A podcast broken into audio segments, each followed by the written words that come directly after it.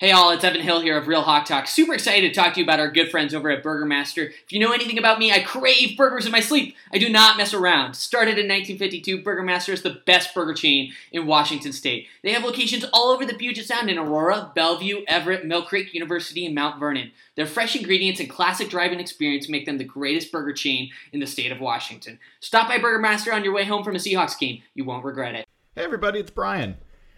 If you haven't noticed, it is absolutely nuts out there in the housing market. If you don't know exactly what you're doing and you don't have someone that you trust by your side to guide you through the process, good luck getting the home you want or getting the best price for the home you're selling. John Hurlbut at Altitude Homes is a guy I've known for years, over a decade, a friend and someone I trust implicitly. If you are in Pierce, South King, or Thurston counties, there is nobody better to help guide you through the real estate process right now. Go on over to altitudehomesteam.com slash hawkblogger. Now, again, that's altitudehomesteam.com slash hawkblogger. Sign up to contact John. He will help you with the process and all referrals will result in a $1,000 donation from John and the Altitude Homes team to Ben's Fund. Everybody wins. Go in there, get your help, get your dream home, get the most money for your home. AltitudeHomesTeam.com slash hawkblogger. Hey all, Evan Hill here of Real Hawk Talk. Super excited to talk to you guys about our good friend Blake Johnson of ManifestFit.com. Football season is quickly approaching, and it is a struggle to stay in shape while eating burgers and nachos. ManifestFit.com is your one, only true online personal training service with workout and nutrition programs specifically based on your needs. They work with clients all over the US, and what makes Blake and ManifestFit.com so unique is that they don't believe training should be a luxury item. Now's the time to start. Head over to ManifestFit.com click on how to join and fill out the form. Their team will get back to you ASAP and help you start building a healthier, happier, louder Seahawks fan. The skyline is etched in my veins. You can never put that out, no matter how hard it rains. In my city.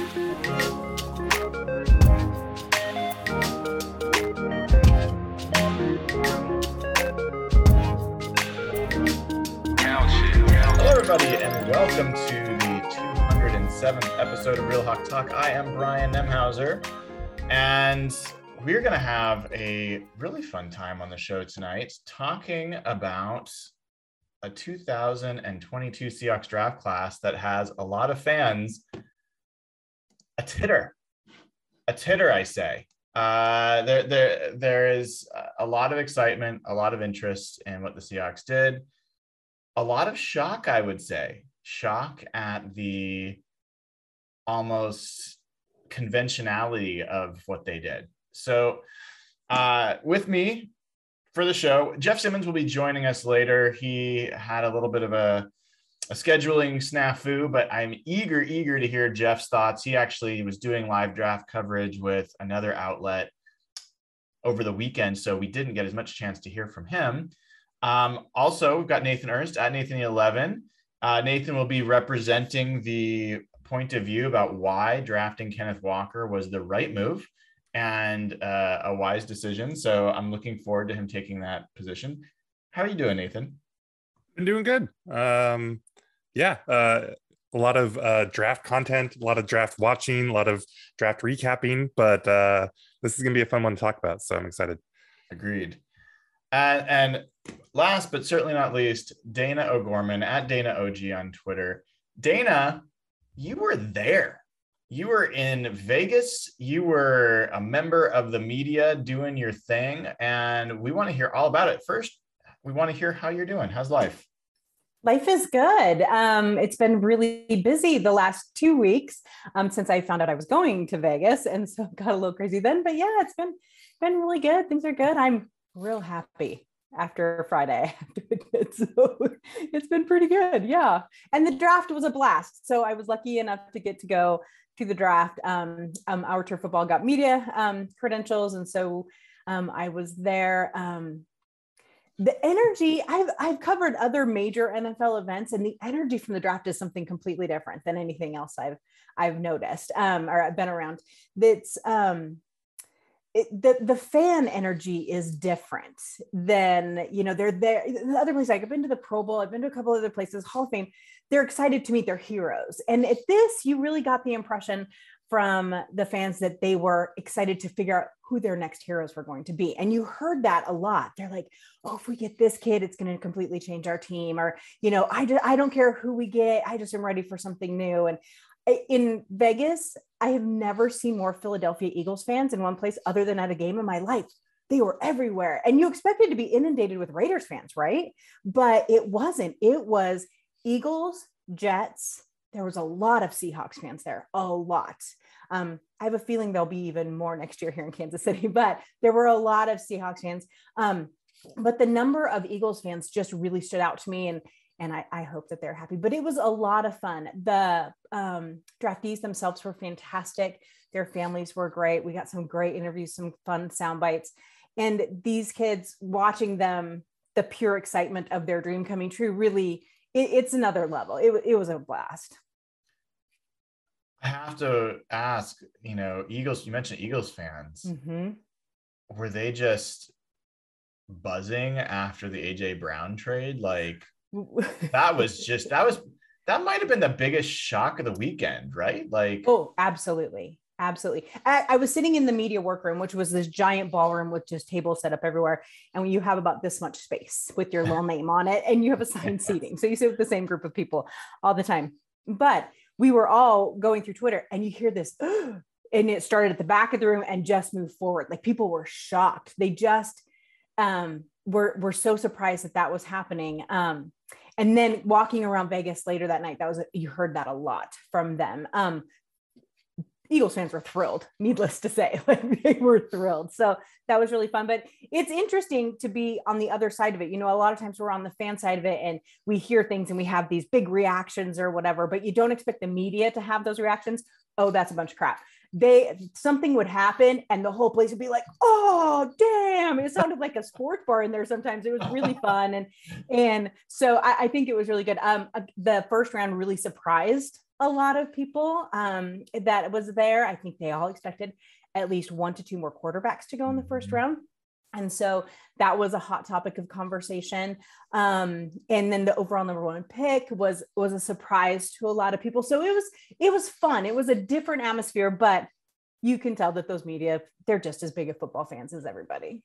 Yeah, Nathan, I mean, I thought there was before we get into the Seahawks stuff, because we're going to talk about that most the the point. And by the way, we have some Patreon questions. We're going to get to Patreon questions as well a little bit later. But there were some really interesting, it felt like seismic shifts with the NFL over this draft that started coming up. One of them was the value of receivers and mm-hmm. whether they were traded as veterans, you know, Holly, you know, Hollywood Brown or or AJ Brown um, the where the receivers were getting drafted and how many were t- getting taken early. Uh, I also thought that um, seeing where where quarterbacks went to me felt interesting. Like even though we we had varying opinions of the quality of these quarterbacks, I don't know if anybody really felt they were so bad that there would be like one quarterback taken in the first two rounds, was it? Like something. I mean, it was. Yeah, it wasn't until Ridder in what late third, right? Until he finally another right. one went. So like, I, I didn't go back and look, but has there ever been a draft with so few quarterbacks taken in the first two rounds? I think the Geno, the Geno Smith draft, right? i have to look this up now. I think that was the last one where so few went. Um, but uh, that was 2013, so it's been a minute. Um, EJ Manuel was the only one in 2013, or wait, uh, well, he went 16, and then uh, yeah, it wasn't again until Geno at 39. So even there, I mean, like for one to go in the first two rounds is right is pretty crazy. Yeah, and there was there was another trend that as soon as I said it left my mind, and so um, I'll try to remember it. But um, it seemed a little surprising to me. Like it, it seems like we're seeing um, uh, for receivers at least, like their their value. I was actually a little surprised. I mean, I think I think they're maybe number two on the franchise tag value list already um, at this point, even above edge rushers and above you know offensive line and all that kind of stuff. So, you know, as someone who I know values receivers, Uh, what's your take on that? Is this is this metrics driven? Is it is it contract driven? Like, what is driving receiver value um, that we're seeing the spike in it? I mean, I think the first thing with this class is it was a good class. Um, I think a lot of people expected probably roughly. I think the two that were, or the one that was really surprising with Jahan Dotson. I think I, I didn't really see him get mocked in the first a lot. I don't think I don't think he was creeping up into the 20s and stuff very often. And then uh, you know, uh Burks is a guy, you know, he had the injury and everything, and but a lot of people really liked him. So for him to get up into the first is not surprising either, I guess. But for them to just all go between what eight and 18, and then to mix in an AJ Brown trade in the middle of that too was really interesting. Um, I think contracts have to be. I mean, that's definitely part of it, right? I, I, teams are just they don't seem to know what to do at this point. The the Christian Kirk signing happened, and there was a lot of noise eh, that people were people in the league were mad about that, and that it messed stuff up. And then you know the Packers trade Davante Adams, and AJ Brown's getting traded, and we see a ton of receivers getting drafted. And so I think this is this has to be at least in part a, a reaction to uh, just the amount of money that's getting dropped on receivers. And it'll be interesting because, you know, uh, while I do think that receivers are, are, really valuable and I, I would be happy to pay um, DK the same contract that AJ Brown got, uh, like it, there's not a shortage of talent at receiver anymore. Um, so it, that's one of the things. I be, feel like we've been talking. Sorry to interrupt. I feel like yeah. we've been talking about strong receiver classes for years. Every draft for the last three or four years. Like, and there's been a bunch coming out. And I mean, look, AJ Brown was just traded to the Eagles. I love Devonta Smith. Like, I think that pairing, like, that's a no, not as many people. I think fantasy people probably talk about him, but I think those are two really, really strong receivers. Still not sure they've got the guy to throw to them yet, but I mean, I guess we'll find out. Um, so can I can I just point yeah, out please. there was a whole segment today. Um, I was listening to Sirius XM NFL Radio and and um, there was a whole they did a whole entire segment on just this today. That what has happened is that the college level of ball is this was their opinions that has is starting to get played in so much of an NFL type system. These wide receivers are coming out as what receivers that used to take two to three years to get to they are already coming out and they're coming out so strong and now watching how much they're going to have to pay these quarterbacks and some of these defensive players who are getting these huge contracts, they're willing, some teams, certain teams are willing to hedge their bet on a wide receiver if they have a strong quarterback because these guys are already coming out so ready. And so where good wide receiver contracts are coming out at what 25 million right now, they expect it to be 30, even more. Those guys aren't going to find those contracts because teams are going to start being like thank you for your service after four to five years and off you go you know because they don't want to have to spend the money. They have to allocate those money that money to different spots or they're going to do it for one wide receiver not two that sort of thing. And so that that's there's certain teams and there's definitely two schools of thought. I mean we have the old school way of you build your team through the draft you have other ones who are all about you know they're going to yankee a team and they're going to they're going to you know go buy it and and with their free agency. But for those teams who are more about um, you know, having to save for bigger name players, that they're going to go ahead and do that through the draft, especially in the wide receiver position. Yeah. And I'm curious. The other news that came out um, is today DeAndre Hopkins getting suspended for six games. Do you think that the Cardinals made the trade that they did in part because they knew that news was coming? Um, do you think that's was a shock to them? What, what's your take on that, Dana? Start with you. I, it wouldn't surprise me if they knew that. I mean, they had to have known that something was going on there, especially since Hopkins already had an appeal ready and then decided to drop it. So the conversations had already been had at that point. You would have to think they knew already. By the way, answering my own question. Oh, sorry, Nathan, you look like you're about to say something. No, go for it.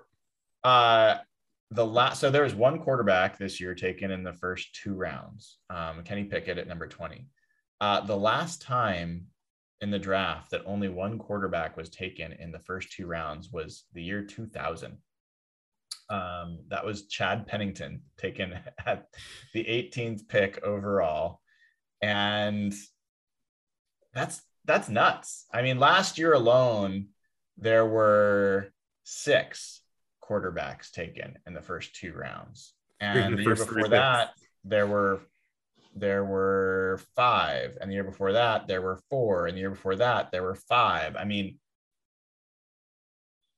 it's it's it's a really stark difference um, for for this year, and and part of my grade for the Seahawks this year is I'm so happy that they did not reach for one of these quarterbacks early and they absolutely could have and i think a lot of folks expected them to and i find it super weird that i'm seeing these draft grades coming out where people are criticizing the team for not taking a quarterback like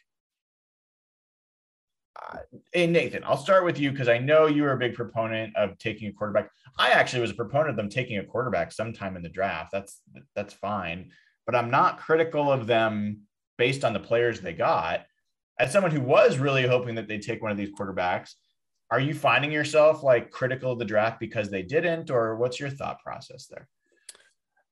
I mean, uh, the only way that I'm critical of them for it is because they did take Walker, and that one, if you're going to do that, I would have definitely rather taken a quarterback. And We can get into like all that later, I think. Um, but no, I mean, so we talked about this in the uh, you know when we did the offensive prospects um, and we talked about ridder or willis at nine.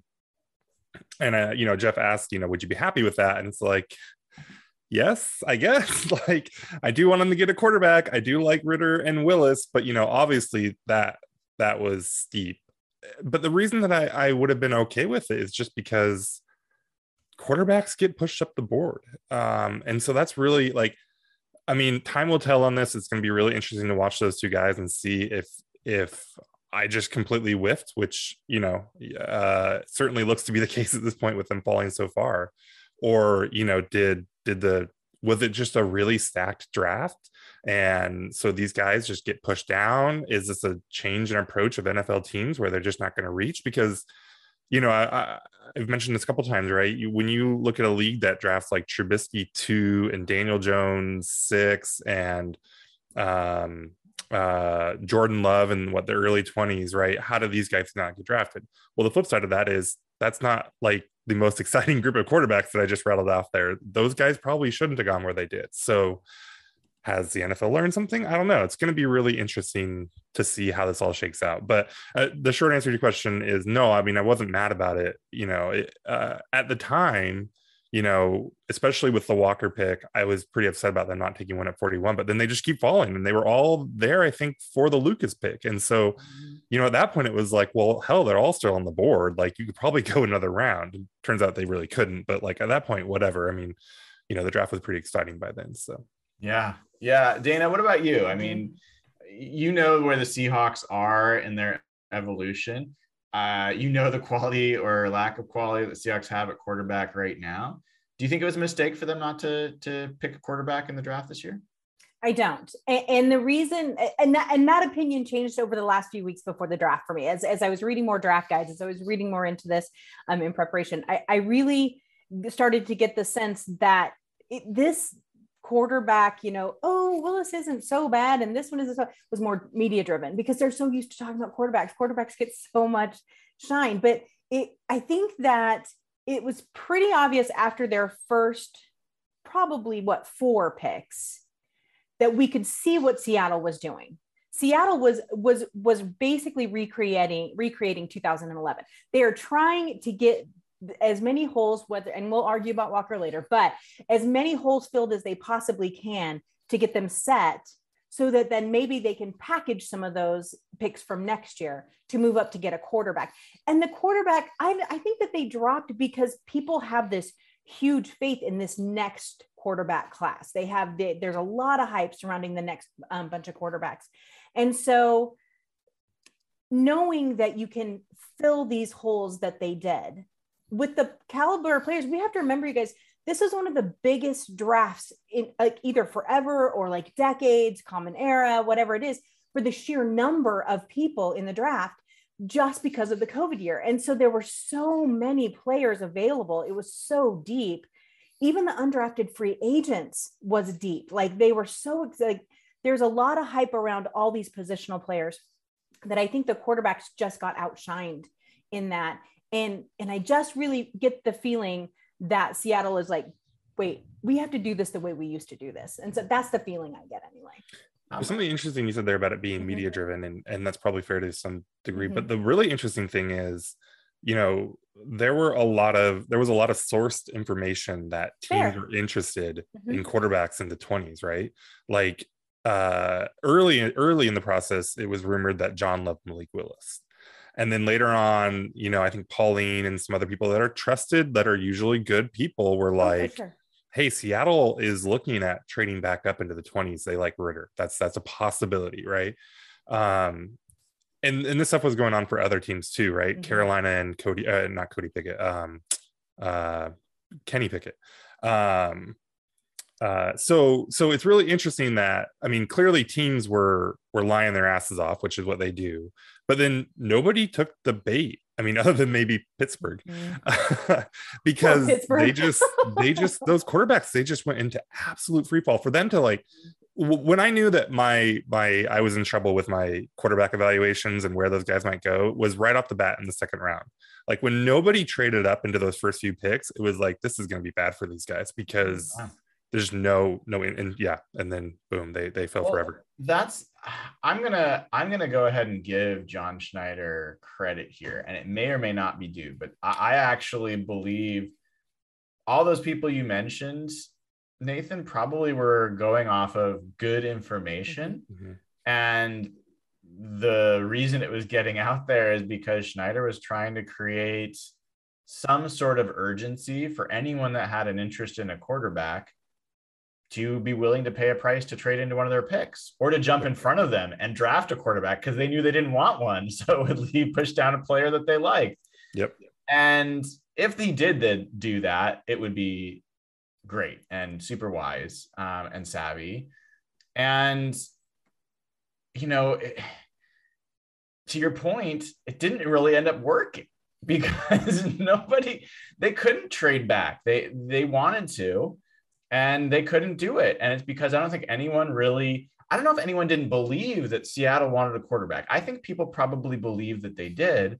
I just don't think they wanted those quarterbacks. And without that, I think a lot of people looked at this draft from rounds two to rounds basically four, the second and third round, and said, put these guys in a bag and they're all kind of similar talent wise. Like there's not a huge drop off from the first pick of the second round to the last pick of the third round. I'm not going to pay a big premium. Um, and that seemed to bear itself out. There was not a lot of trade ups where you were like, wow, that team just paid a premium to, to move up. That just didn't happen much, you know, throughout this draft almost. So Isn't it funny? much- This draft felt logical, didn't it? Like not just for Seattle, but for a lot of teams. Like it was very methodical and logical for a lot of teams. There's a couple teams that you're always like, what the hell? the But Patriots made up The for Patriots all the do. Oh crazy. they, they did all but- the crazy on their own. and the Packers kind of like were did a little bit of like, what? absolutely. But I just found it so interesting. And I have to say, and I know this is Seahawks show, but I have to say, oh my God. I said it a couple years ago. If you give Robert Saleh a little time, he's going to build a monster of a team in those Jets. Oh, every single time I interviewed one of those Jets players because there was three of them that just kept coming. It was all they were so hyped to go play in New York. And how many people actually wanted to play for the Jets? Well, they do now, and I I love that. And I know that's not what this show's about, but I just oh my God, Jets energy was huge. I think the Jets and the Giants definitely did really well. Yep, I, it was I think great. the Eagles did really well. Um, Mhm. There's a number of team, teams that came away some some pretty impressive Mhm. talent. Um, I'm curious, what was your favorite pick for the Seahawks uh, in this draft? Dana, I'm going to start with you on that one. Um, I think Cross is the easy one to say. And then um, after meeting him, it's real hard not to like him. Oh my God, he is straight up country Mississippi, and I just want to take him home with me. Like I, he was adorable. Um, but I think if I had to look, I, I think I really like the Woolen pick. I like the two cornerbacks. Oh, you guys know I like defense, right? So you know I pick a defensive player, but um, I, I like that. I like the feel of them. They feel very Seahawky. I was heartbroken about my Montana State linebacker Yeah. going to stupid Falcons. I was so heartbroken about that. But but I, I liked those cornerback picks in the middle. They were they were good. Coby Bryant. I don't know how we're going to say that and not laugh every time. But yeah, I think that it'll be. I, I liked those two. But Cross, he's a character. He's he's a lot of fun. We've made it through Michael Jackson and Fair enough. and Mike Tyson, and we'll, we'll we'll handle it. Uh, Nathan, how about you? Favorite pick of the Seahawks in this draft?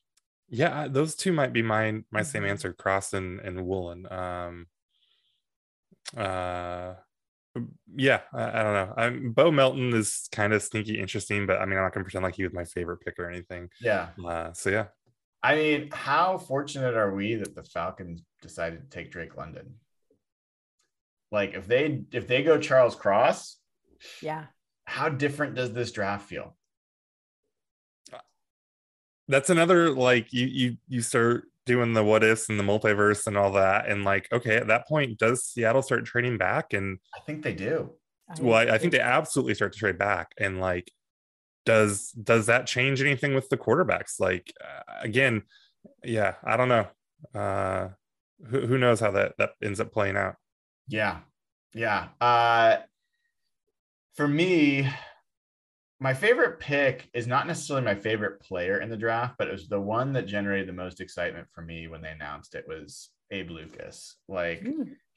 I have pounded the table for years that the Seahawks should double dip in strong position groups in the draft, that they should double dip on the offensive line, and that you know that the offensive and defensive lines are where you need to build the talent to spend your early picks there. Mhm. And so that choice, it kind of shocked me because it was so good. It was like, it was so the right choice for that moment. And the other part that I really liked about it was that that's one of those picks where if that pans out, it has the potential to just be foundational for the Mhm. Seahawks for years. And and beyond that, you did take two tackles, and tackles super valuable. And if one of them works out and one of them doesn't, now at least you've taken two bites at the apple. So like there's a really, really good chance, I think, that at least one of those guys ends up being a long-term starter for you. And so I like coming out of this draft with that as a potential so much more than we got our one tackle. Let's hope he's good. And, and, then we're going to roll our dice with whoever else we can put at the, the other spot. I don't think I've ever been able to cheer for a Seahawks team that has had two rookie tackles of that quality um, ever. I, I don't think that there's ever been a time. And so I just, for me, that sent me over the moon. Like I was like, okay, you guys can do whatever you want the rest of the draft. I'm pretty happy. Um, uh, and then I also, I just, Lucas as a player, I think the guy's six, seven, like his, and he looks, and he's 320 now. He looks like he could add 20 pounds and you wouldn't notice. Like he looks like he could end up being just a massive mountain of a man. And, and anyway, I get, I get pretty excited about that. So uh, that was my favorite pick. Jeff Simmons, the real at real, real Jeff Simmons is here with us. Happy to see you, dude. Thanks for joining. Uh, how was, how was your draft coverage this weekend? Um, it, there was a lot going on. I, I did some stuff for uh, FanDuel in Canada, and I, I, was doing a lot of betting stuff. And, and, then on day two, I got to finally focus just on the Seahawks. And day three, so it was it was really fun weekend. I, I hit on some crazy bets, which was really fun. I actually picked Stingley to go to Houston, and that paid off pretty huge. And then I had Drake London going number eight overall. I don't know how I pulled that one off, but other than that, like it was the most fun from a Seahawks standpoint weekend. I've had one of the things that just bothered me about this team. That they, I'm a big NFL draft fan, draft fan. It's like one of the reasons I like football so much. I just find the whole thing very fun. And Schneider and Carroll have just like sucked the life out of me the last like seven or eight years. And, and then that Kenneth Walker pick comes up, and I was just like so deflated. But like you, you just I, I don't know what I'm coming up that the whole weekend just came out really, really well for them. And I, I, wrote an article for us on Thursday just talking about all the things that they've done wrong in the past. It's a long list of things we've all covered for years. And they didn't really do any of it. And just to see them try to build a team properly and acknowledge sort of where they are as a team. And I think the draft sort of they kind of got lucky in some areas, but they were able to pivot really well. And I don't know if that what happened ended up being their was their initial plan, but all of a sudden you can see a path for this team now that just wasn't there a week ago. And the, the team looked pretty like they had one of the least interesting rosters in the league in terms of like young players. They didn't have any long-term pieces on the offensive line, maybe Haynes, but like maybe Lewis, but they just kind of looked directionless. And to me, what I really wanted to see them come into this draft was was one of two things. It was either rebuild the defense with core players because we've talked about how little there is there, or to rebuild the offensive line. And to come out with two pieces, both tackles, to me was really interesting. I was kind of hoping a center would come out. Yes. I, I said it in March. I don't want to spend months hoping for center. And I, I fell for it again. I fell yeah. for it again. There's that guy who went to the Eagles who I really want. But to come out with two offensive line pieces really sets up this rebuild and it makes this whole thing a clean transition year. And if they screwed up this draft or they kind of were all over the place, it would have been really hard to get excited about where things were going. People still might feel this way because of how bleak their quarterback situation looks. But I think the way everything fell, all of a sudden, like their offensive outlook looks really favorable. If now you have two long term offensive linemen, you have the receivers, you have Noah Fant, Kenneth Walker, all of a sudden, you drop a rookie quarterback in there, it's totally changed. There they look really bleak. But so Sorry. Charles Riley, I've got to read this out. Charles is one of our biggest supporters uh, in the YouTube chat. Uh, thank you for the donation, the super chat. Uh, Charles, Charles says Canada Jeff is here. By the way, Canadians don't only sleep well, but I hear both men and women of Canadian privilege are passionate lovers. Probably the sleep. I will not ask you to confirm or deny that, Jeff, but I think that's a wonderful comment. Thank you for adding that to the, the chat, Charles, and thank you for the super chat. You know, Jeff, you mentioned about the, the, the kind of the transition year, and and we were before you joined joined the show, we were talking about how how odd it is that some of these draft analysts are saying like they're grading the team down for not drafting a quarterback, and there's been fans that are like, why didn't we take a quarterback? And I kind of I tweeted this out, but I, I kind of liken it. I think a lot of those people might be folks that have never be, been outside of a relationship like they're not okay being single like I, I feel like this is a situation where the seahawks are you know they're they're bachelor or bacheloretting for you know a year and you know maybe they hit on something with one of these guys they got i hope that they don't really believe that because i mean that's that's pretty like lottery level odds that that's going to happen. And they put all of their resources into positions that they did have needs in as well. And that even if they got a quarterback, but they didn't get offensive line or they didn't get corner or they didn't get, you know, uh, running back. I don't know. But, uh, you know, I think there would have been griping about that. So I, agree with you on the transition year. And, and just as you were joining, we are asking everybody uh, what their favorite pick was. So I, I do want to ask you the same question. What was your favorite Seahawks pick of the draft? I think it was Lucas because of just the context of it. I went for being like, I'm probably a little higher on Boye Mafe than some of the Seahawks Twitter. And he's actually a guy I wrote on Friday. Like, if you can see my tweet, like, you the receipt. I, I put a list of names out there and he was on there. But the Walker pick just made me feel like the bad Seahawks drafts are back. And I was pretty down. We were all talking to each other. We all pretty down. And again, there's nothing wrong with Walker. So to go from like zero to 100, the Lucas pick was someone who I would have been totally comfortable with at pick 41. So I think that just like the, the reset of emotions and how it really sets the table, getting two tackles, I think it would have to be Lucas just because how I felt and how I really think it just resets the whole program. But really, I, I think there's a good case for Cross because I don't know how you guys felt when that pick came, but I was just expecting Trevor Penning the whole time. that would have been so. I would have been totally possible. Yes. And or Jermaine Johnson. And when they said the name, I usually have like a reaction. I literally froze. I was so stunned that they actually picked a normal person. Like I didn't know whether to be excited, whether to be upset. I, I, I froze. So I think one of those two, I think, would be my pick. Yeah, I think that those are good. I mean, I think there's we'll talk about the the corners in a little bit because I think there's a lot of excitement about those guys as well. Um, but I, I want to ask a question, and this is not meant to start the uh, ragging on the, the the running back pick, but Dana, I'm going to ask you because I know that I already know the answer for them. What was your least favorite pick? Um, doesn't mean that you think it was a terrible pick, but of the Seahawks pick, what was the one that you were least excited about? It wasn't Kenneth Walker, but that's an whole different conversation. It Okay. wasn't.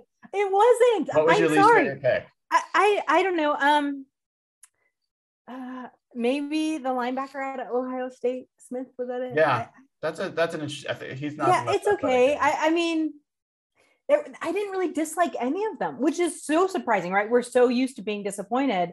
Um, I, I wasn't really disappointed in any of them. I was more disappointed in players maybe that they didn't get, obviously, but um, but I, I I was totally fine with with all of the picks. We're going to talk about this running back, and, and I have a whole spiel to give you guys about this, but it's not mean. I swear, I won't be mean to anybody.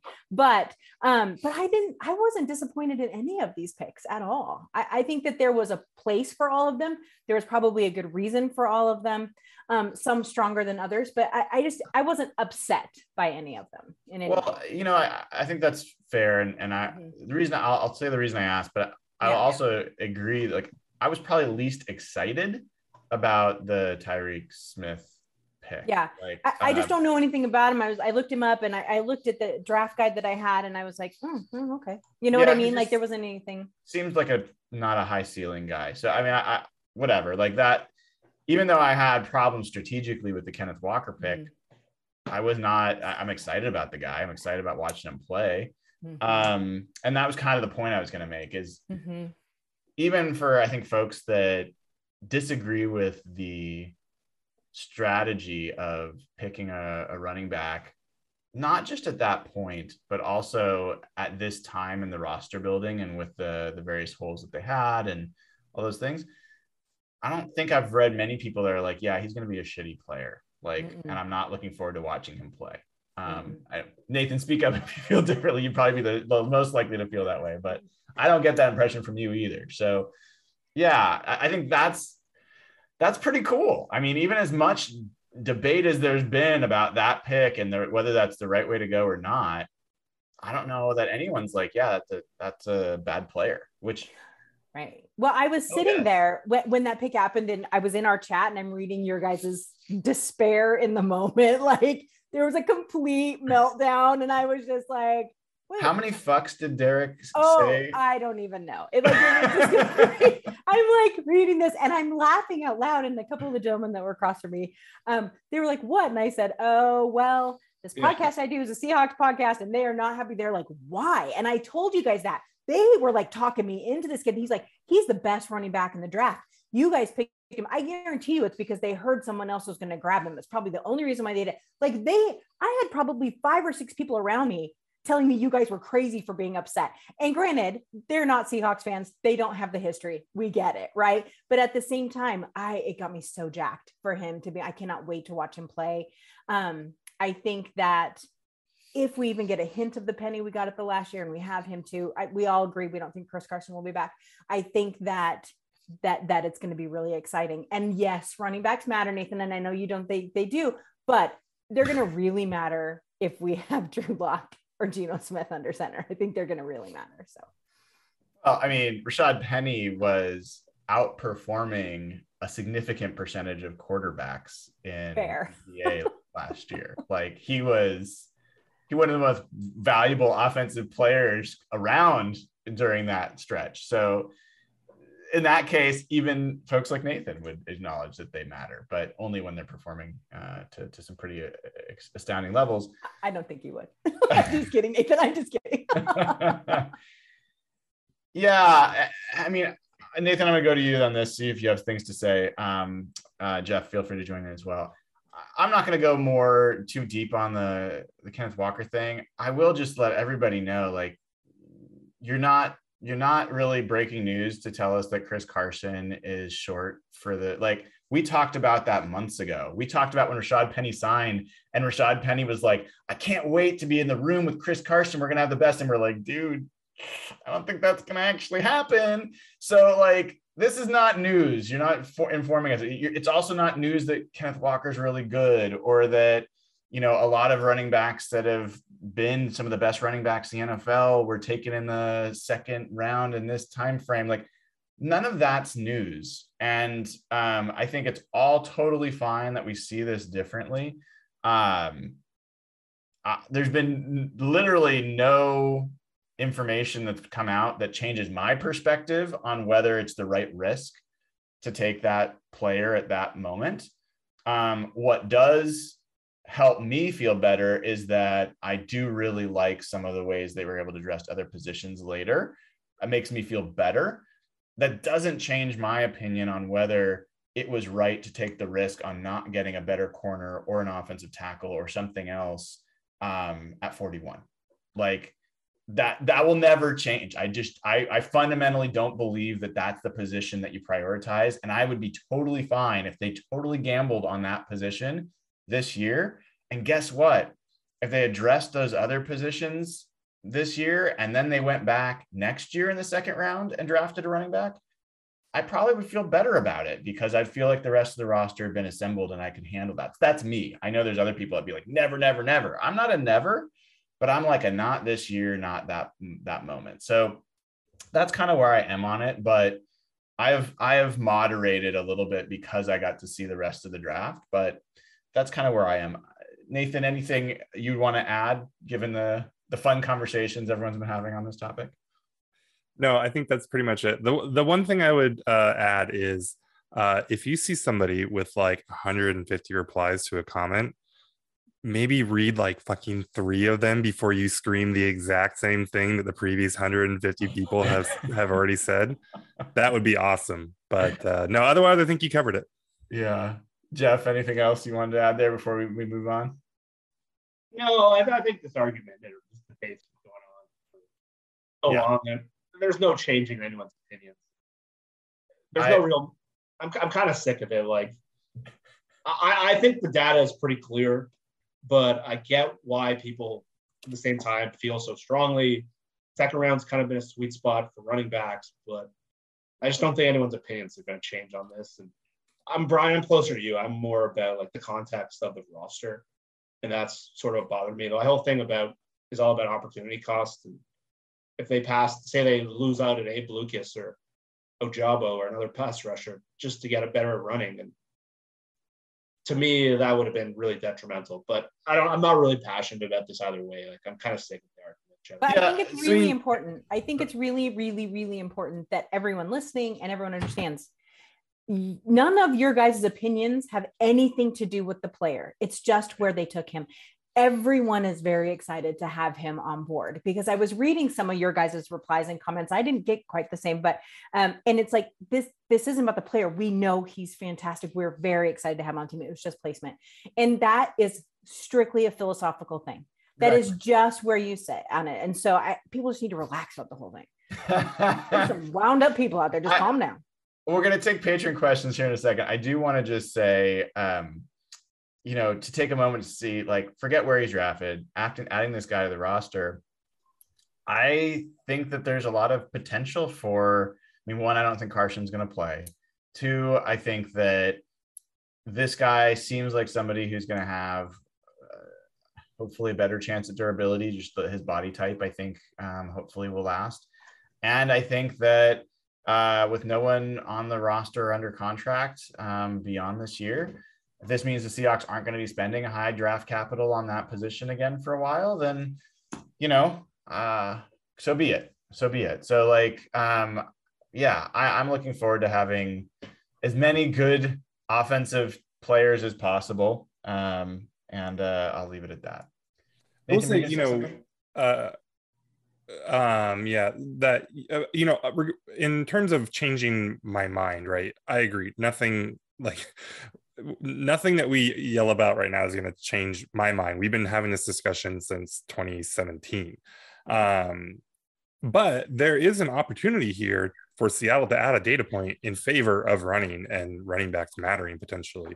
You know, if they can recreate that really amazing rushing offense that they had at the end of last year where yeah penny was performing like at aaron rodgers level you know i don't know how much it's going to say about whether running backs specifically matter especially if you have you know penny already doing it what, what does it mean for walker um, but it's going to be really interesting to see what what can they get out of this rushing attack you know, right now it looks like they're going to have Drew Lock or Geno Smith starting. What does the offense look like at the end of the year, right?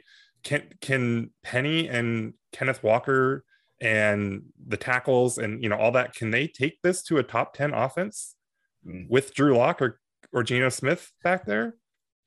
I mean, probably. I mean, it seems absurd, yeah. right? But that's yeah. partly why I hate the pick so much. Yeah. Uh, but I mean, if they can do it, you know, then awesome. We have something new to talk about, right?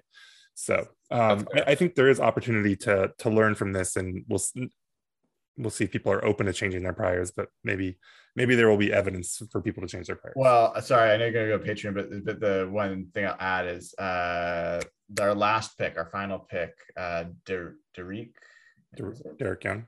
Is it? Yeah. Uh, he's like a wing T guy. Yeah. like, I mean, they they might be going like heavy run. I mean, who knows? Um, we've talked about the D Eskridge being the um, jet sweep kind of player that m- mostly didn't pan out.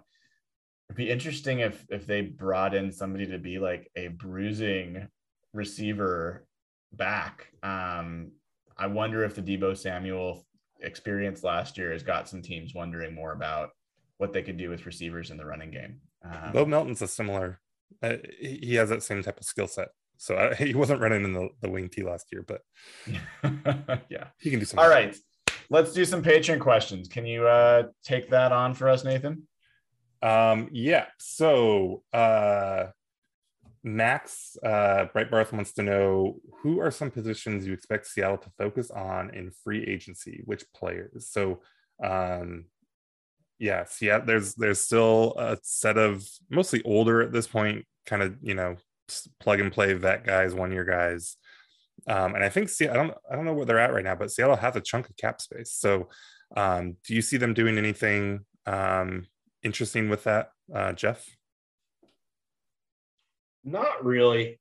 Um, one of the positions like not drafted, maybe like inside linebacker. Maybe they could add a some competition there. But Pete seemed to be pretty high on Cody Barton. But looking around, like the groups are pretty rounded out. Like the pass rusher is pretty clear who those guys are. Corners are pretty deep. Brian went through the whole list on Twitter. There's a lot of bodies there. Offensive tackle, I don't see them. Those four are pretty locked in right now.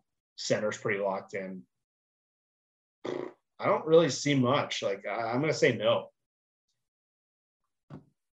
Brian or Dana, is there anybody out there that you think Seattle would be honing in on?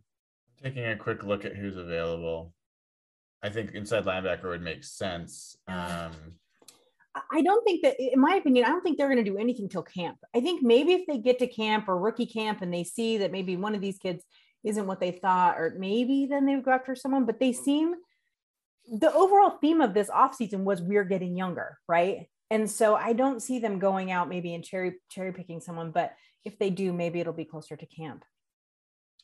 You know, one name that might be interesting is Anthony Barr. Um, I was surprised that he's actually still available. He's got a little pass rush to him. He's a vet and um, could play some of that linebacker spot. So I do hear every once in a while someone will bring up the fact that they might bring Carlos Dunlap back. Probably not. It's really weird. I know it would be weird, but I keeps that keeps popping up on my Twitter. It's like, mm, is Carlos going to come back? Is Carlos going to come back? I mean, I love Carlos Dunlap. I would be okay with it, but it just doesn't seem logical at this point. Yeah, I think Carlos. There was chatter from some of the beat writers that John had mentioned at like the owners' meetings. Mm-hmm. And my read was it was more of a hedge if the draft went away from them at pass rush. Could but be. they just they had a they have a type now, and you can see based on the body type of what they want their three four outside linebacker to be and the problem with Dunlap is he doesn't, he's basically a nickel only player on Seattle now. And if you bring him in, you're blocking some of the younger guys, which is. Right. Uh, if it, maybe if injury happens or something. Yeah, like if injury yeah. happens, but. Think, yeah. That's why I think it'll be camp. I think it'll be camp if they do anything. Yeah. Well, their first round pick seems to get injured every single year. So maybe so. Uh, all right, I'll put Braxton that out wants to, Braxton wants to know uh, which uh, undrafted free agent do you think has the best chance to make the 53 man roster? Oof. Uh, I can I can read off some names here. Um, it's not the most exciting exciting group. I don't feel like. Uh, some there's they got a defensive end out of Framingham State. Uh, Josh, uh, I'm gonna butcher the last name. Onujiogu. Um, they got the two quarterbacks, Levi Lewis, who is uh like a full inch shorter than Rush Ruth. Uh, so that's interesting. Um, they they added several safeties. I'm I'm guessing that's mostly about special teams.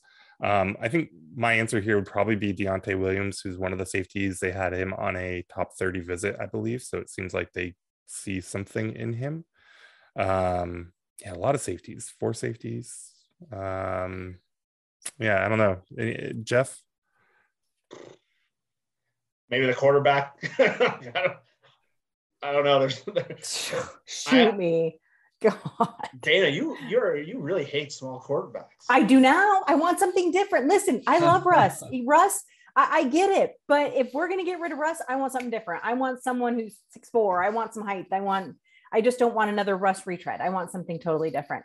I, I, will say this though, in answer to that question. So I was reading through the list and I was looking them up in my draft grad that I had, and that safety Joey Blunt, um, Blount, Blount, that um from Virginia. So I guess he's a little injury prone, but I guess he's a beast, which is why he gets hurt all the time. um, and in my draft guide that I was reading from Emory Hunt, he was like, if he can keep it together, this kid will be a monster. So he might be someone who, if he cannot be injured. I'm gonna go with Shamarious Gilmore, the guard from Georgia State.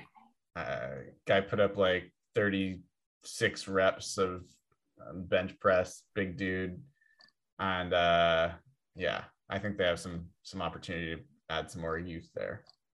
Yeah, Blunt, uh, no joke on the combine or probably pro day for him, but um, 438 40, 38 inch vertical, 127 inch broad, 20 reps. So something interesting there for sure. Mm-hmm. Uh, okay. Um, uh, the, Brian, this one's for you. Um, Jen wants to know Do you think this was a John, John, a John driven dra- draft? That's hard to say. John Jacobs. Uh, yeah, or uh, with Pete uh, playing second fiddle. I have, I've, I've kind of seen talk of this that at the very least there was something different about how the team approached the draft, and I don't know if that's just stemming from people guessing because they like drafted just right off of PFF's big board or or what. But do you do you see anything to that? I don't.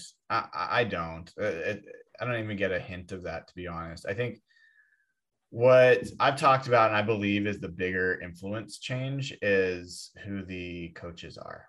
And, um, you know, John and Pete even talked about that in the presser. And if people listen, you'll hear them been talking about that for years. And the scouts scout for what the coaches are looking for. They work hand in hand. And this is the first year for Andy Dickerson as the offensive line coach.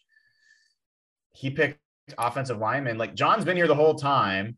I don't think he was the one necessarily saying, I want wrestling defensive linemen to be our guards, like J.R. Sweezy. Like, I think that was Tom Cable. And I think Mike Solari, like big maulers like DJ Fluker and stuff like that. And the fact that Andy Dickerson, like it's his first year, and the two tackles they picked are both at least reputationally better pass protectors than run blockers, that is massively different than what the Seahawks have done. So I think that's more the offensive line coach. And I think we've got two new secondary coaches. Um, well, I mean, Sean Desai is is you know the assistant head coach and and and whatever, but his background is in the secondary. And then you've got Karl Scott, who also had a lot of familiarity with um, you know the SEC and what was going on from a uh, defensive player perspective. So I think all those things were the bigger change and and welcome at that.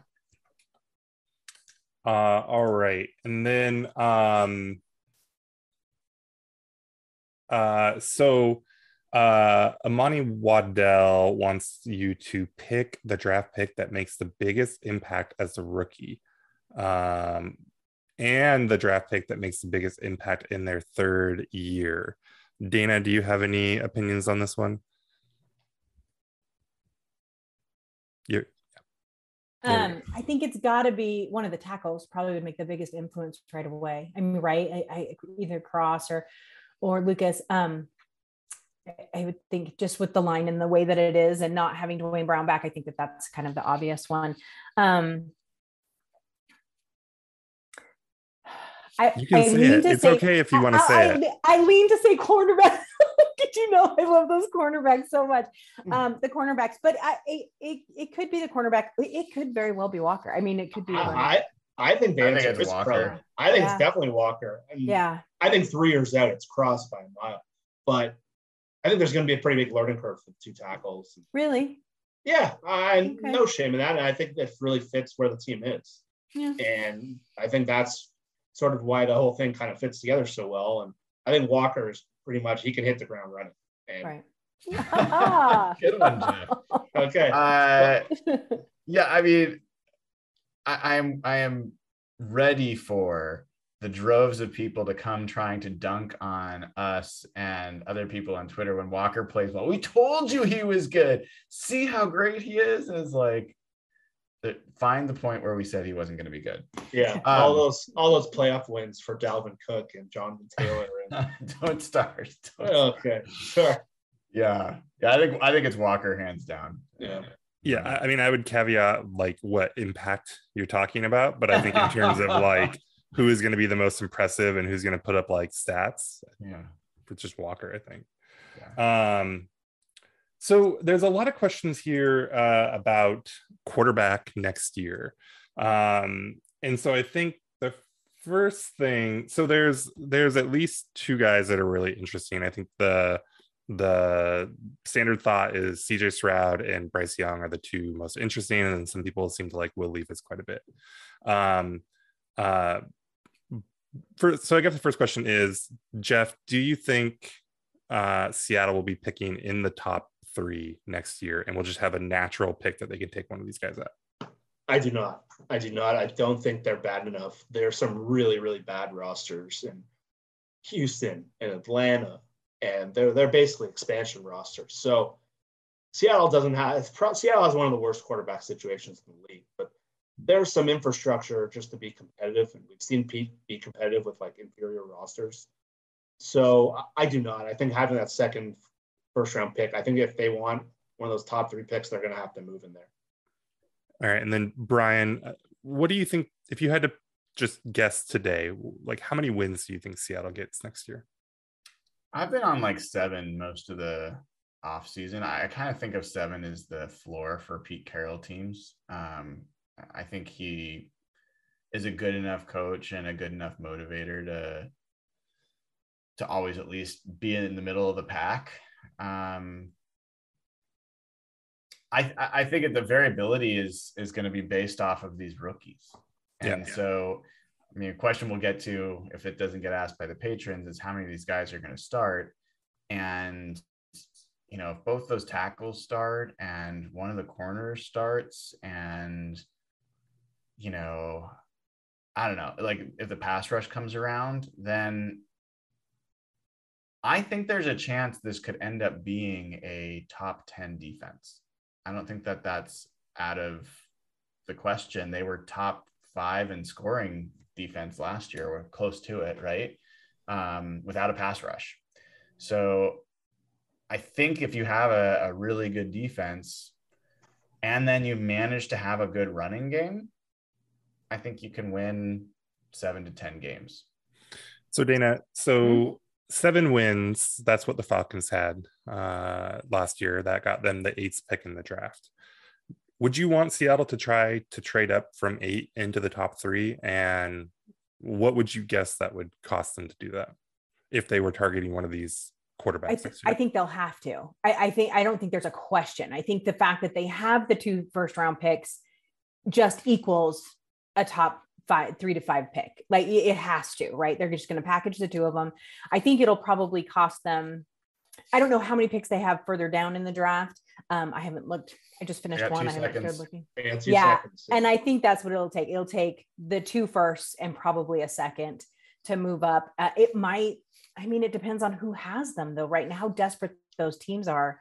Um, as we saw this year, you know, there was there was a lot of movement when they didn't expect there to be movement, and so we'll we'll see kind of what happens there. I, I have one thing to say about one one thing though, and I'll come back to this, but one thing to say that Brian said, I was asking this question around uh, the draft um, to some of the other um, to the beat writers and a couple of other people and the 49ers writer who i made friends with who watches this show by the way um, but um, i was just talking to all of them and they the consensus is Geno Smith is going to start and they'll probably win seven to nine games.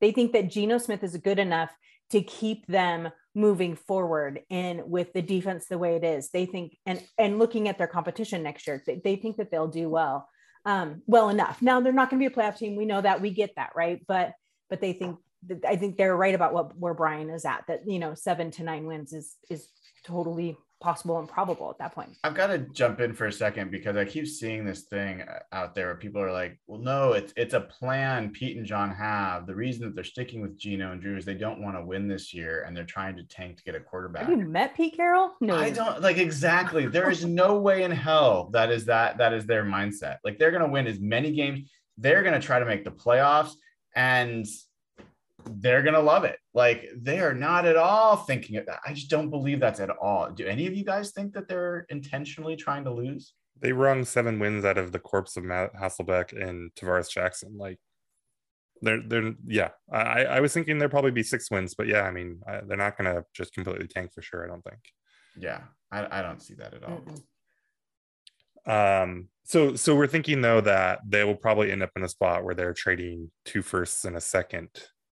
Uh, Well, they might be having to trade more than that. I think the Yeah. funny, the there's- funny moment's gonna be all of us when we're there, like John Schneider and Pete Carroll, like, well, the price was too high. We wouldn't trade three first round picks for, you know, we trade two first round picks in a second for a safety, but we won't spend three to get a quarterback of the future. Like that will be the moment where it's like, are you shitting me? Like you've told us you don't give a crap about first round picks and now you have a quarterback that could be like your future. You better spend. I don't care if it's three first round picks in two seconds. If he's the guy that you think is their franchise guy and your rest of the roster looks good, go get him. Go get him. We'll say we'll say this from 12 to 3 for Trey Lance was two additional first round picks. So essentially three first round picks. Mm. And that was a quarterback that was we didn't know much about. This draft coming up is supposed to be a little like last. You always want to say with a little bit of a caveat, like Derek's done a good job of showing what happens when you look too far. Sam Howell was like first overall pick at this time last year. He went in the fifth round. He was the fifth first pick of the fifth round. But this draft apparently has five or six guys. So it might it might not be having to move up from one of those two guys. Again, a lot depends on as Derek makes the other point, my counterpoint is like at this time, two, three years ago, Joe Burrow was a fifth round pick and he emerged into the first overall pick. So guys emerge, there's a lot that's going to change, but I think there's like the guy from Kentucky apparently is a guy that people think might be a top 10 player. There's a guy from Notre Dame, there's a guy from Miami. You don't know what's going to happen. So much changes. So they might not be in a situation where they have to move into the top two. Like if you look at last year's draft, for example, Mac Jones went 15. He was the fifth quarterback. Justin Fields went 11. So there are possibilities this draft turns into the one last year. Justin Fields would have been the number one pick in the draft, hands down. He went 11 last year. So there might not be a possibility where you're forced into a trade like that, depending on. So for the Seahawks and their fans, this college season is super important to see whether some of these guys emerge, whether someone comes out of nowhere, whether this Notre Dame or Miami guy, because those two top five picks, they're five star players. It's hard to imagine them falling off. So it's going to be really, really interesting to see what happens. There. Well, how many first round picks have the Seahawks ever spent on quarterbacks with Pete, John, Pete and John? Zero. Zero. How many second round picks have they ever spent on a quarterback? I mean, and drafted- technically, Charlie Whitehurst, the value there worked out to a second, but Right. So the most they have ever spent on a quarterback in the Pete Carroll and John Schneider era is a third round pick. yeah, but they might have taken Mahomes. Well, right. There's evidence that Josh Allen, Mahomes, Andy Dalton. Like there was guys that they were rumored to to definitely be. John wanted John wanted to draft Andy Dalton. Yeah. Yeah. Like that But neither blocked. Mahomes Yeah. or Allen got within like 15 picks of them. So I, I no, Mahomes they pretty close. no Was the Mahomes year they went, were- Mahomes went 11. They were like 24. But Oh, Josh that- Allen, Josh Allen, there was the they were would have had to trade Russell to get Josh Allen. There was talk Yeah. about that. That was coming out of that weird 2017 season. Okay, Nathan, we interrupted. Keep going if there's more questions. Yeah, uh, I had a point in the. Oh, the one thing that I think people are not talking enough about though with next year is because no one took quarterbacks this year, there's going to be a lot of quarterback needy teams. And so, you know, Detroit, Houston, um, you know, maybe the Jets are done with Zach Wilson by then. Uh, the Giants are almost certainly done with Daniel Jones by then. Um, you know, we'll see what Atlanta ends up with with Ridder. Um, so not only could the top three teams just not want to trade down because they want one of these quarterbacks that Seattle also wants, they're going to be competing with other teams who also want to move up too. So just to get back to the Walker hating, that was part of why, even though like clearly quarterbacks continue to slide for a long time, part of why they were intriguing to me there instead of that Walker pick is because, man, it's going to be at the very least, they are going to give up a lot of draft capital to go get a quarterback, and he will not be a sure thing. I mean, none of these guys are, right? Um, so yeah. Uh, all right. I think that that covers us for uh, Patreon questions. So then there's a couple other questions we got to cover because it, it keeps coming up. And since we're on the quarterback topic, we should talk Baker Mayfield because it keeps coming up. Um, and one, let's just start with what do you guys expect? Dana, I'll start with you. Do you think Baker Mayfield's going to stay on the Browns? Do you think they're going to release him? Because it doesn't seem like there's a trade market at this point for him. Um, if you had to pick between sticking with the Browns, that they'll just keep him, or that they'll release him outright, what would be your your guess of what happens? Well, unfortunately, that question can't be answered until we know if the NFL is going to discipline Deshaun Watson. And I would assume that that decision would come through prior to training camp. If they decide it's only going to be six games, don't get me started, six games, then I think they cut him because no one's going to trade for him now. They were almost had the deal done with Carolina, right? Like we all know that. But the Browns were refusing to eat a significant part of that salary. So no one is going to trade from this point. So they have to cut him. The other option that they have is if Deshaun, if Watson's out for a whole year, is to keep him on the roster. Will he then play? I don't know. That's you know wherever he's at. But what he would do would actually probably bolster his value for next year if he plays well this year after having been injured this entire season. So my guess right now is because I have absolutely no faith in the NFL brass. I think that they probably cut him during training camp. Okay. So let's let's just take that and run with it for a second. Let's assume that they're going to cut him at some point. Mm-hmm. Uh, I would like to hear from each of you. Do you want the Seahawks to go get Baker Mayfield if that's the case? Jeff, let's start with you on that one. Me, no. Um, for me, my hope is that they're not very competitive this year. And I think Baker raises their ceiling and even raises their floor a little bit. Um, I'm okay with them just not being good this year and being developing players and seeing the big picture. To me, what makes me excited about the direction of the team is having to have this new direction with a rookie contract. And the upside of Baker to me is just if he's good, you're going to have to pay him a lot of money. And then you're just in a spot that you're kind of in no man's land. So to me, it doesn't really serve any of those purposes. I would rather just see what you have in Bach. And if he sucks, then great. You're going to pick very high next year. Nathan. And let me let me caveat it a little bit for you because if your logic is you should be taking a shot at a quarterback and they didn't take one this year and a former number one overall pick is available for basically nothing, why wouldn't you why wouldn't you want to take a shot? Yeah, I mean that was exactly what I was going to say, and uh, I, you know, talking about how great the next quarterback class is and how it might be really hard to get up there and get one. I really want them to tank, but like we just talked about this, right? They're I, I don't see a floor that's lower than like six or seven wins. So at that point, yeah, I think take a take a shot. Like who knows? Maybe you know. I mean, Baker Mayfield is so polarizing, but like you, you kind of can't deny that he has played well and for like uh you know he, he has at least one good season under his belt so Mhm. it's not like it's impossible that this guy can't be anything um now you, you don't get the rookie quarterback you know benefit and all that but yeah i think you take a swing at it Yeah, I think that's where I'm at. I I, I know Drew Lock isn't good. I, I I know that people want to maybe think that that's not kind, and how can you say that? I, I just I'm as certain of that as I can be. so I, I'm not interested in even watching him play. I I'd actually rather watch Geno Smith play than Drew Lock, uh, for a few different reasons. But man, obviously I've always wanted Gardner Minshew to be the guy. It doesn't seem like that's going to happen. But uh, if Baker's there, I'm right on the I'm right in the middle on this one. Like I could go, I wouldn't be upset if they don't get him.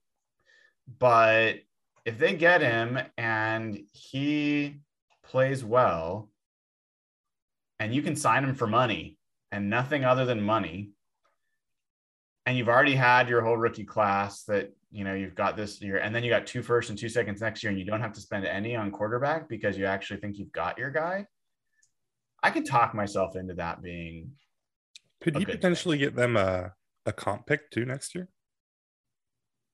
If he signs somewhere else? Yeah if you, you sign him for for a one year deal this year he plays well you let him walk. That's a Somebody- good point. Yeah, Sure. that's- sure. But that at, at that point basically you found a guy that's playing well and you're like bye. We're gonna go like roll the dice on a rookie. Yeah, but what if he's, you know, if he's good, not great, and now he wants 30 million a year, right? That kind of Yeah. deal. Yeah, sure, sure. I mean, I guess what I'm kind of imagining is I don't think Baker Mayfield has a ceiling of like in his best best world of being like a Patrick Mahomes or a Aaron Rodgers or any like I just don't think that's the kind of guy. I think he's like if everything goes well, I think he's the best game manager you can have and a and a, a good team leader that guys rally behind. And I think he that could be enough to win, win a Super Bowl. Like could he be like a Matt Hasselbeck with maybe not? I think Matt Hasselbeck was probably a better quarterback, but could he be like a good functional quarterback in an offense? Yeah, I could I could see that. Um, and if that means you're then going to have like an absolutely dominant game wrecking offensive and defensive line and cornerbacks and receivers and other stuff, you know, I could get behind it. I don't think it's a conventional way to go, but um, it's funny. There's people are really like there are like some Baker believers out there. They're like, go get Baker, go get Baker. I'm like, there's a lot of weird. A lot of weird people out there. There's a lot of weird Yeah. people. I should have just said that. But there's a lot of weird implications. Like it- it's not to Jeff's point. It's not necessarily great if he does play well because maybe he won't play well enough. And then there's the money stuff. Like it's not a clear cut with him. And there was that weird report this week, like he the Seahawks don't like him because he doesn't fit or something. When he pretty clearly fits, like that that one was weird. I didn't read that one. I didn't hear that one. That's it was odd. during the draft. Like Ian Rapoport said that the team didn't think he was a fit, Mhm. but he's, he's clearly a fit. So so that's that, that's enough on Baker. Uh, I want to I want to ask you guys which of the draft picks we haven't talked about the cornerbacks much. So I would like to talk about that a little bit. Um, let's do that now, and then we'll finish by talking about uh, which of these picks do we think has a real chance to start this year. Um, so two cornerbacks, Coby Bryant and uh, Tariq Woolen. Uh, different physical traits, different experiential traits. Uh, which one are you more excited about? Which one do you believe in more? And there might be different answers to those two questions. Um, uh, Jeff, I'm going to start with you on this one. I'd say I definitely believe more in Bryant just because he's way more technically sound. He's way more ready made. Uh, he was a pretty good player. He got thrown at a lot last year. There's a lot to like about him. But the one I'm most excited about is clearly Woolen. He's got one of like the most freakish athletic profiles in the as as a corner in a long time. Like he ran, I think four two six as a six foot five guy. And like Nice. those guys just don't come right. Some of the Nice. comps Sh- yeah, you wrote this well. Like the comp to Sherman is a bit off. I know they're physically similar in size, but like Sherman is just so unique as a player. I don't you might not see another player like him for 20 years, or 30 years, but like how can you not be excited about a guy who's that big and working with a team that's developed defensive backs and they've done well with players of that size? But yeah, I think for now and who the one who I trust more, it's clearly Bryant. Woolen seems just like a total shot in the dark, and hell, it's, it's, it's exciting as hell. Like that's a great fifth round pick. Uh, Dana, how about you? Um, I I don't know that either one of them start. Um, at the beginning of the season, come mid-season, maybe they'll be coming in. Um, I think we still have to see what Tre Brown has to offer at this point. Um, but I, I, I agree. I think Coby Bryant seems a little bit more, from what I've read. I, you guys know I don't watch a ton of college ball, so I always watch after the season. But um, I, I think he seems a little more ready, for lack of a better word. So yeah, I agree with Jeff on that one. So Nathan, I was listening to somebody break down Coby Bryant and uh, said, "Hey, if he had if he had gone if he had ran a four four four instead of a four five four, he would have been picked in like the second round." But you know, he's got really savvy ball skills, and you know, and I had this moment where I thought, "I've heard this before." uh, there was a safety out of Colorado that was named Tedric Thompson, who we were told had wonderful ball skills, even though he wasn't the best athlete. And I think he ran in the four fives. And is there a risk there that Coby Bryant doesn't have the physical attributes you need to play corner in this league? Yeah, absolutely. I mean, uh, I, I that's a perfect example of the kind of guy who you know can't cut it. Um, so one guy that I always think of in terms of somebody that just like completely defied expectations with the combine uh, was Vontaze Burfict. Um, so now completely different position, right? But um, it's not a death sentence, and it's not like he ran a four six, right? I mean, a four five four is you you can survive but you better be damn good right you better really know how to play um so yeah i mean when you say about like who are you more sure in like the the the easy answer is is Bryant but I actually don't I don't know that I'm any more sure in him because there is just such a physical limitation there. Now, you don't think that the coaches draft him and then are going to ask him to like do things that he can't physically do uh you know so i think that that gives you some reassurance um pete and I, I, think all of them have shown you know they know this well enough right um but man woolen is the potential is very exciting and very unique and I mean, the last time I saw a guy like that, and I was like, boy, I don't know, is it really going to work? Are you sure he can actually play football? Was DK Metcalf, and so like, uh, yes, you know, uh, I'm going to go with that guy. I think.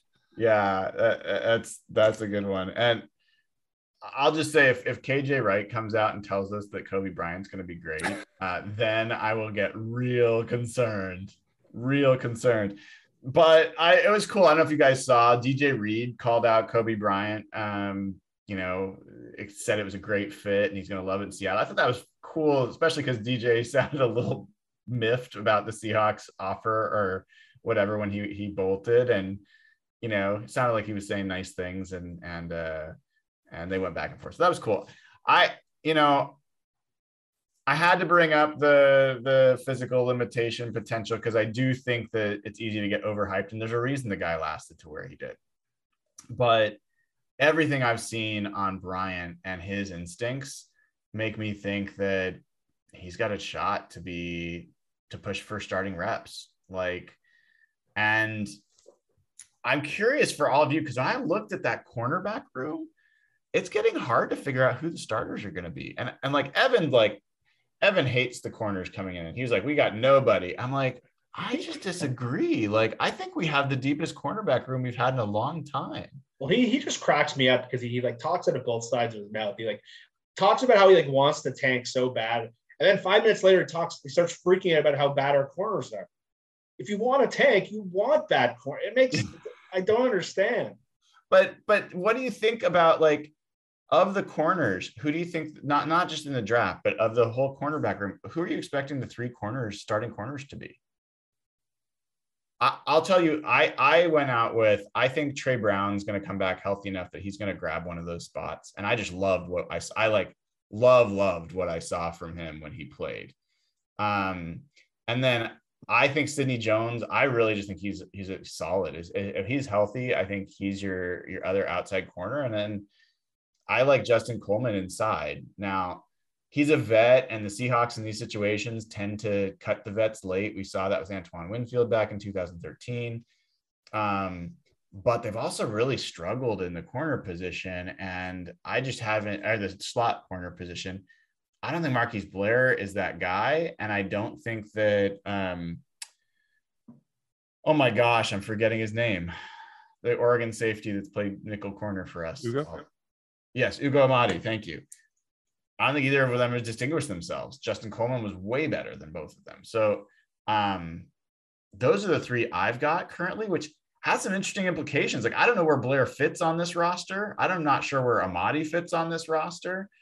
I'm not certain that Artie Burns makes this roster, although I really like him. I think that he could end up being a really good player for us. So, uh, Nathan, do you have thoughts on who you think will be the starters at, at corner?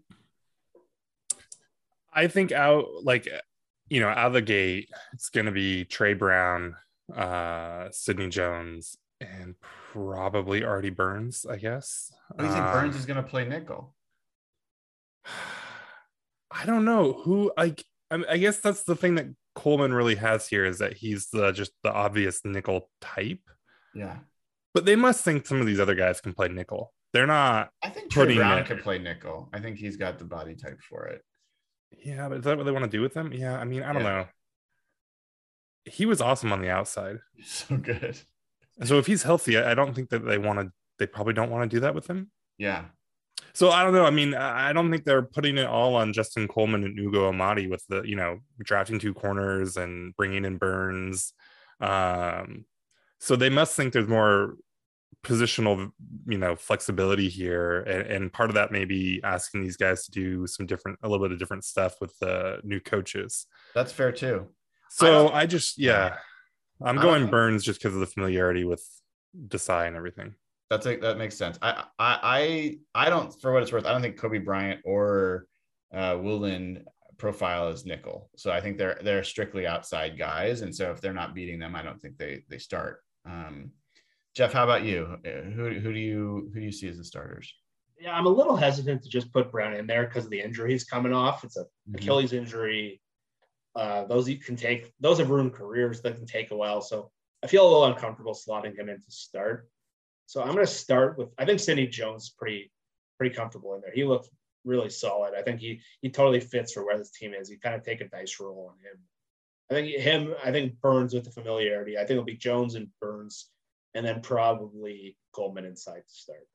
But I think Tre Brown by the second half of the season will be clearly starting, and I would be surprised if guys like Coby Bryant and some of those guys are pushing for more playing time. But yeah, I think you'll start with Burns and Sidney Jones and Coleman. Not the most exciting group, but again, I look at this as 2011, where Marcus Trufant and he was the starting corner by week seven or eight. Sherman took over and never gave that job up. But a lot of people forget that they topic of like 2011 LOB and no, like that team was bad at the secondary for the first seven or eight games. So that's sort of where I see this group. Anything different for you, Dana? No, I agree. I, unless uh, unless someone just you know jumps off the page during camp i think that they'll probably go with what they know for at least for to begin with i think then it'll probably depend on uh, how well they play you know if they're losing a lot of games or what have you i, I almost get to the point where i think you get to mid-season and you're like okay we, let's go ahead and get these guys some time on the field and so then you bring in the trade run you maybe bring in your younger guys but i think to start unless someone just explodes out of the gate in in camp, you're probably going to stick with the vet guys that you know. So it'll be Coleman, Jones, and Burns, depending on the, the coaching situation. That's part of the fun of this too, isn't it? Mm-hmm. Like I, I, I, I, this could be. This is already starting to look so different. You know, defensively, I, I think I, I get real giddy about defense, and I, I think that that's going to be a lot of fun. So really, it's hard to pick until we know even how these coaches are going to flip everything up. So it could be it could be so good. Like I know people are pissed about Russ, but I'm so damn excited now because I know. gonna start over and fresh. Like I get You know it. what? There's not as many people pissed about Russ as you think. When I did that poll, I was shocked. Yep. 80% of the people responding said that they didn't wish Russ was back. They'd rather have what they have and including the picks for next year. And I certainly am in that camp. Like I, I'm ready for new, even if it's not better. I'm ready for new. So I think that's where a lot of people are. All right. Uh, last question because I've been teasing it for a while and I want to make sure we talk about it. Uh, how many of these guys do you expect to be starters of this draft class? And I'm talking about, let's say, but not by injury, but by merit. Like they earn a starting spot. Okay. Um, and I'll go first. So you guys have a chance to kind of think about it. I think Cross starts. I think he's the most obvious. So that's one. Um, I think that uh, I think I think Lucas ends up starting. So I'm gonna go two there.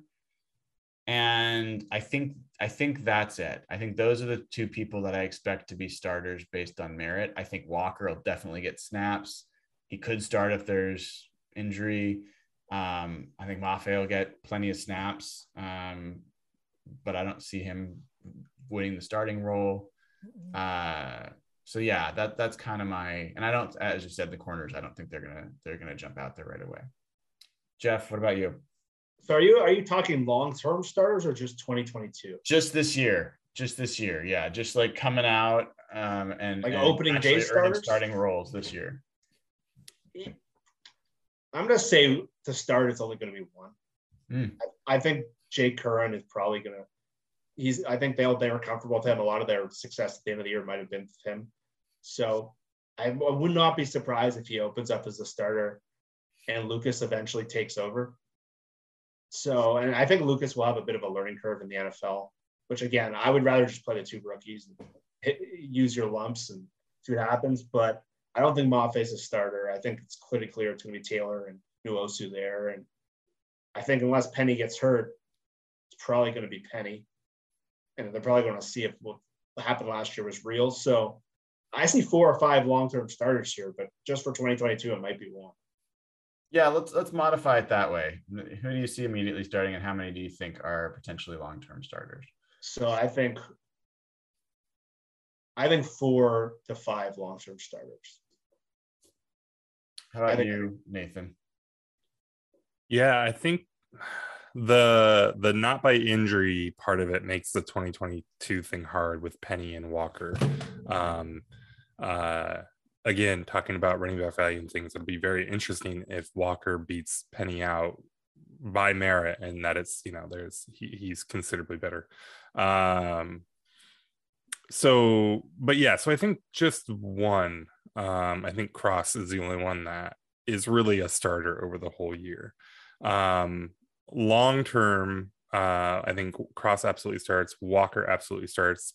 Uh, you know, next year, uh, and then um, you probably get at least one starter out of Lucas, Bryant, and Woolen. So I think three, you know, is the safe bet. Maybe four. Dana? I, I agree. Can I put a spin on this for just a minute though? So I'm looking Yeah. at the depth chart. I, I really feel like, yes, I, we all think Cross is going to start, right? We know he's fantastic. The weird thing about this is we know nothing about Stone Forsythe. And I'm not saying that he did anything spectacular, but was sitting behind Duane Brown. So maybe sitting and learning for a year will be a good thing. I, I'm just feeling kind of, I, I'm feeling good about the depth in that position right now, at least until Stone's Forsythe proves us otherwise for some reason. But I think that that could be really interesting. Um, I think Cross starts. Um, I wouldn't be surprised. I agree with Curhan a little bit, but I think if Lucas comes out and is like super willing to learn and super powerful and ready to go, I could see him jumping that a little bit. Maybe not day one, but sometime within this, probably maybe even quickly within the season. Um, but long term, I I agree. And and I don't want to forget, we, we can't forget the undrafted free agents. I know we don't know a ton about them, but we have to remember that there are more undrafted free agents in the Hall of Fame than there are first round picks. And so we have to keep that in mind that some of these players in the trenches, this was a deep draft, so they might show up too. So I'm really excited about that to watch that. But I think I think probably just the odds of the numbers and the player level of players they got, you probably have four, at least four long term starters. Yeah, yeah, that's exciting. Let's hope Yeah. let's hope that turns out to be true. Uh, Nathan, No- you have to say? Yeah, no one, no one. We didn't even talk about Mafe at all. I think that I think I might have just said his name for the first time on the entire podcast, actually.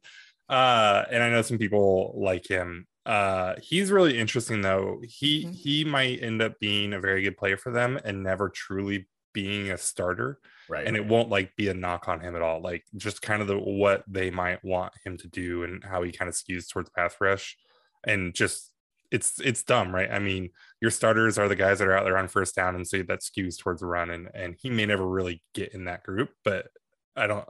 I like him. I, I think he's got a lot of potential, so he could still be a good player, and not actually end up being uh, counting towards the starters that we're talking about. Yeah, I mean, to Dana's point, I, I just I feel like I can't really comment with confidence about some of these edge players without knowing how they're going to utilize them. And I have to see it. I have to see how that. And, and I don't think everyone can say like we know they're playing this three four.